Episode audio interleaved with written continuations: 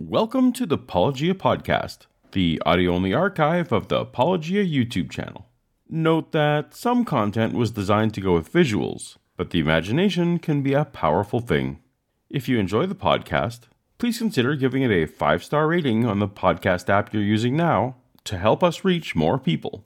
Or, since this endeavor is ad free, consider going a step further and supporting us for as little as a dollar a month at patreon.com slash paulogia. But for now, let's get to the episode. Part of the Creation Today Theology series, posted March 18th, 2019, titled Knowledge Without God. For years, then, we haven't even copyrighted our material. We allow people to copy it, to give it away. That's what we want. Oh my goodness, poor Paul doesn't stand a chance here. I don't stand a chance. He- He's being beaten before you can even get started. I'm already beaten? It is a slam. It's like shooting fish in a barrel. This sounds desperate. Hmm. What would a seven year old say? And my seven year old daughter sat there for a second and she went, Well, how do they know that? Great question. How do you know that, Eric?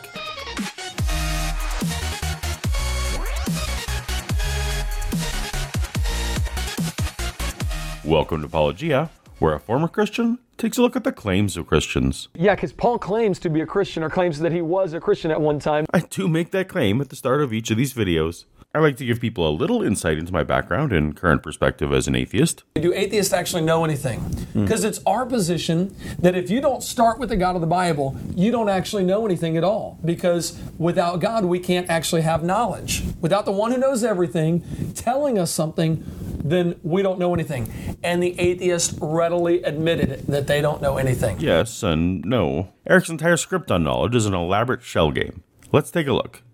The idea of knowledge interplays with the idea of truth, though not always in the ways represented. For a more in depth discussion of truth, see my Truth Without God video linked above and in the description.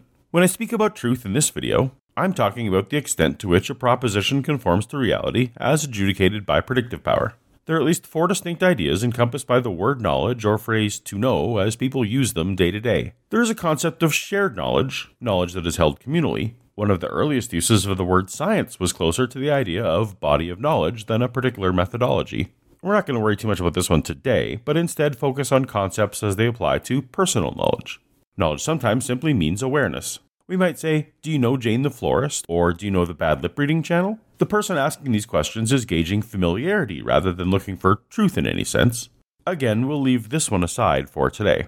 Instead, we'll focus on the broad knowledge categories known as psychological certainty and epistemological certainty.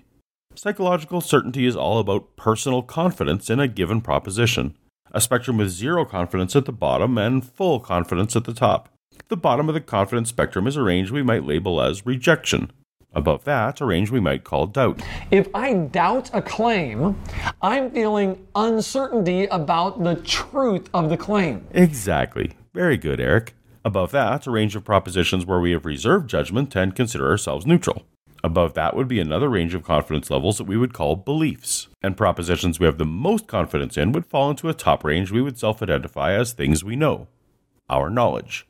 Knowledge, in this case, does not necessarily correspond with truth. We can be extremely confident in something that does not conform to reality, and we could have no confidence at all in something that conforms perfectly to reality. One's confidence in a proposition can stem from a combination of any number of factors, including their emotion, intuition, evidence, experience, authority, and preference, just to name a few. Everyone's personal recipe for confidence will vary, and will even change from proposition to proposition. With such a subjective grading system, it should be clear that comparing one person's confidence level to another person's confidence level would be a ridiculous way to attempt to determine the actual truth value of a proposition. But when put on the spot, sometimes we forget this. Confidence level, or certainty, is one concept we mean in regular day to day conversations when we speak about knowledge. The epistemic certainty concept of knowledge is directly related to the truth value of the proposition. These are sometimes known as justified true beliefs, as Plato is credited with calling them, but perhaps better thought of as reliably produced true beliefs. Instead of certainty as confidence level, this certainty is more like certitude, veracity, or reliability. Something that is an epistemic certainty has three properties. One, it is true, it actually conforms to reality. Two, the person believes it to be true. And three, the person has justification or reliably produced reasons to believe that it is true. If your prankster friend walks up to you and says your shoe is untied, and you say no it isn't, you're making a knowledge claim. You believe it to be true, and you justify that because when you last looked down, your shoe was tied. If your shoe is indeed tied, then it was true, and you had epistemic knowledge.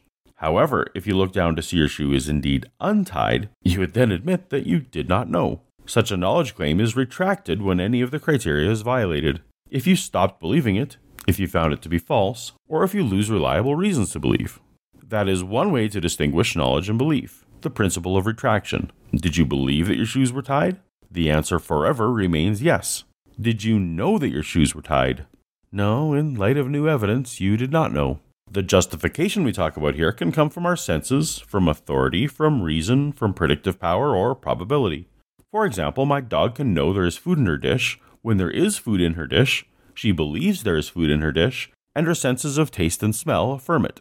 One area of controversy and confusion is whether one needs to be able to justify their justification in order to know something. But we're not saying that the atheist doesn't know things. We're saying that they do know things, but they suppress the only possible justification they have for knowledge. This leads us to presuppositions. Presupposition just means what you believe before you look at the information. Before I even look at this, what do I already believe before I see the evidence? So presupposition really has to do with what you're assuming is already true. For someone who wants to pursue truth, no matter where it lies, that whole notion sounds bad.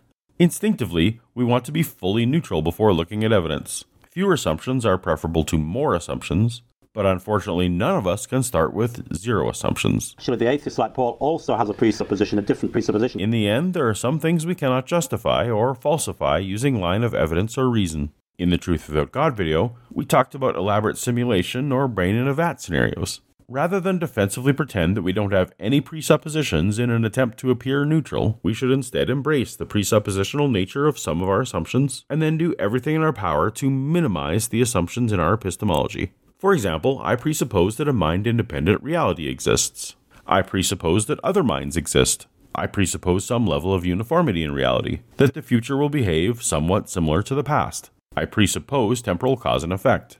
There are no proposed methods of falsifying any of these claims, meaning we cannot put together an evidential case for them, meaning we have to take them as presuppositions. Contrast that with Eric's presupposition. I presuppose that God's word is true, so I know everything I look at must conform to his word. If presuppositions are unjustified, is there a way to determine if one set of presuppositions is better than another? We've got a presupposition. That's They've true. got a presupposition, a presupposition that things have happened without God. Yours is wrong, ours is right. So there. Well, we could settle this with name calling. But if we're interested in truth that conforms to reality, then the goal would be to use the fewest assumptions possible. On the surface, Eric has just one presupposition, but ultimately he needs to adopt all of mine before he could begin to read the Bible. He would need mind independent reality for the Bible to exist in. He would need other minds to exist so they could write it. He needs uniformity so that the molecules and pages and words hold together and have the same meaning now as they did then, and so on and so on. Not to mention the myriad of assumptions the Bible brings with it a deity, his son, a supernatural realm, that a man named Samson had long hair based superpowers, splattering dove blood cured diseases, people used to live 900 years, and that some methods of boiling goats are more moral than others, to name a few. But many of these things are potentially falsifiable, so a truth seeker would best evaluate them as evidential considerations rather than presupposing testable claims. So, does a person need to be able to justify their justifications in order to have knowledge? No, they do not. If I presuppose uniformity, but Eric presupposes that uniformity exists because of God, neither of us have actually justified anything. We've both equally made an assumption, and Eric has made an extra deity assumption that really adds nothing of value to the conversation. When you squeeze an atheist or an unbeliever, what you'll find is they'll admit we don't have any knowledge at all. Why are you squeezing atheists, Eric? A couple years ago, I was debating Bernie at Portland State University, and I asked him this simple question. Bernie, could you be wrong about everything you think you know? Yes. I couldn't believe it. While I applaud Bernie for giving an honest answer here, one that I likely would have given myself on the spot, his honesty allowed him to fall for some word games. Eric was clever not to phrase the question, Could you be wrong about everything you know? Because any epistemic knowledge we have is, by definition, true. For example, I know I am not the God of Eric's Bible. This conforms to reality. I believe it. And I can justify it since the God of Eric's Bible knows everything and I do not know everything. Even with just this one piece of knowledge, I can answer that I cannot be wrong about everything. However, by phrasing it, could you be wrong about everything you think you know? Eric put Bernie into the realm of knowledge as confidence. As an intellectually honest person, Bernie understands that he has incomplete information about the universe, and that new information could come to light at any time to change his confidence level on any individual proposition. Because Bernie understood he could be wrong about any individual thing, he instinctively affirmed he could be wrong about everything. However, just because Bernie could be wrong about anything doesn't mean he could be wrong about everything all at once. Knowledge is a subset of beliefs, and a person cannot simultaneously believe that all of their beliefs are false, because that belief is one of their beliefs, and that would be a contradiction. Now, you see, Paul, what he ends up doing, he denies knowledge. He says that he can be wrong about everything he claims to know. Again, while I could be wrong about anything I think I know, I can't be wrong about what I actually know. Several years ago, I was up till 2 in the morning debating, debating an atheist online. He continued to affirm that he didn't know anything for sure. I got frustrated by this because I really didn't know what to say. Notice that by saying know anything for sure, Eric is placing the conversation in the realm of psychological certainty to confidence. Couldn't know anything for sure? That does sound frustrating, Eric. Hmm. What would you say to someone who claimed to know that God doesn't exist? Let's say that you think you have 1% of all the knowledge in the universe. That's a lot of knowledge. Here's my question though Could something in the 99% of the information you don't know contradict the 1% that you think you know? Well, yeah. So you could be wrong about the 1%. So Eric switches lanes from the confidence factor of psychological certainty over to epistemic certainty. Sure, finding new evidence in the 99% would lower confidence, but Eric is talking about something in the universe we don't know about that is already presently contradicting what we think we know, even though we are unaware of it. Again, while some of our 1% could be false, one of the things we know is that unknown information out there could contradict the things we think we know. One of the things we know is that unknown information out there could contradict the things we think we know. But no new information could contradict our awareness that new information could contradict us. That would just affirm what we thought we knew. First, you need to understand this important concept or principle. If you could be wrong, then you don't really know. Eric's could be wrong refers to a person's confidence level. But most of us don't require absolute certainty to put something in the spectrum of confidence we would call knowledge. Most of the time, we already subconsciously factor in the possibility of new information into our confidence levels. So, this could be wrong doubt is already accounted for in our estimation. And epistemic knowledge doesn't require people to have no doubts. It doesn't care at all about our confidence, only that a person believes it to be true, that the belief is reliably produced or justified, and that the proposition be true. Either way, Eric is wrong here. He's trying to pretend that knowledge requires maximal confidence. It does not. Well, how do we know things is the question, because to know anything, you would have to know everything. We've already shown how knowledge is granular to the propositions. My dog can know there's food in her dish without knowing anything else. But Eric seems once again to be talking only about confidence to bolster his idea, because reasonable people will generally entertain the possibility that they might be lacking some information. But there is another option.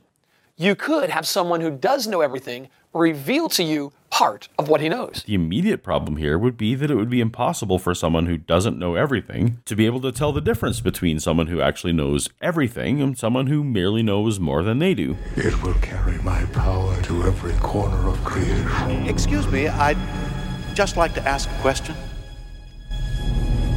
What does God need with a starship? Worse yet, there's really no mechanism by which one could determine that one's confidence in a proposition is actually from divine influence. Let's go back to the proposition confidence spectrum. All of us have a level of certainty that is our personal maximum, the most certain we can be. Sye and Eric are claiming that God could make something even more certain than their personal maximum somehow. But that new divine certainty level would automatically become that person's new personal maximum as well. It's impossible to be more than 100% confident. There's no mechanism for a human to reliably tell the difference between personal maximum certainty and this proposed divinely inspired certainty. So even if God somehow made something certain to you, you have no mechanism of testing the difference. The glass cannot be more than full. You'd have to be intellectually dishonest to claim that an all knowing, all powerful being could not reveal things to us such that we can know them for certain. So, according to my worldview, I can have certainty. It's intellectually dishonest to claim that an all powerful being could not plant false ideas in our brains such that we think we know them for certain. In Sye's Bible, the God he believes in claims to do exactly this. 2 Thessalonians 2:11. For this reason, God sends them a powerful delusion so that they will believe the lie. So, we've already discussed how a human would be unable to tell the difference between personal maximum confidence and some supernatural bonus confidence from a deity, and the Bible tells us that thought manipulation by the Christian God could be truth or could be deliberate lies without the person being able to tell the difference.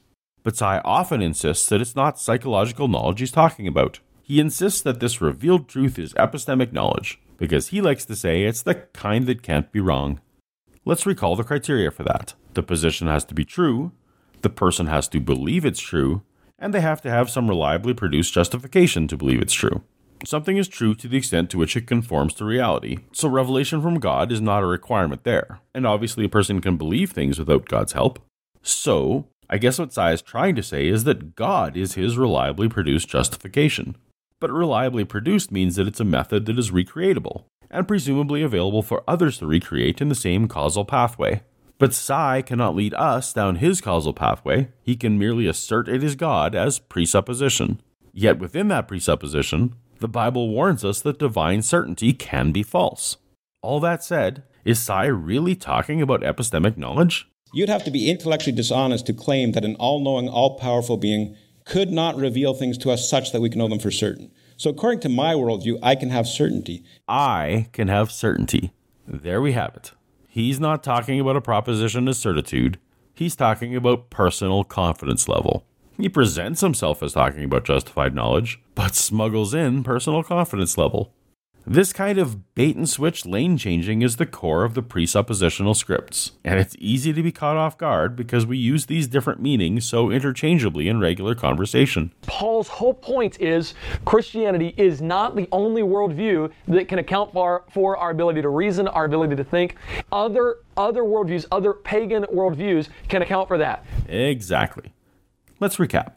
Knowledge is a reliably produced true belief and revelation from God has not been shown to be a method of reliably producing things. To presuppose the reliability of God is merely to add extra assumptions where justification would be preferred.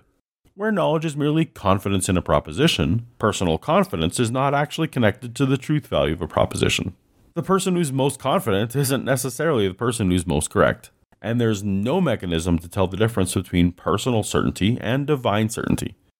How did I do, guys? I really didn't expect any answers from Paul, and that seemed the case. Oh well, that bad, huh? Better luck to me next time. If you're not already, please subscribe and hit the notification bell so YouTube can tell you when I put out my next science, theology, or ham and egg news video. And as always, thanks for watching. Until next time, later.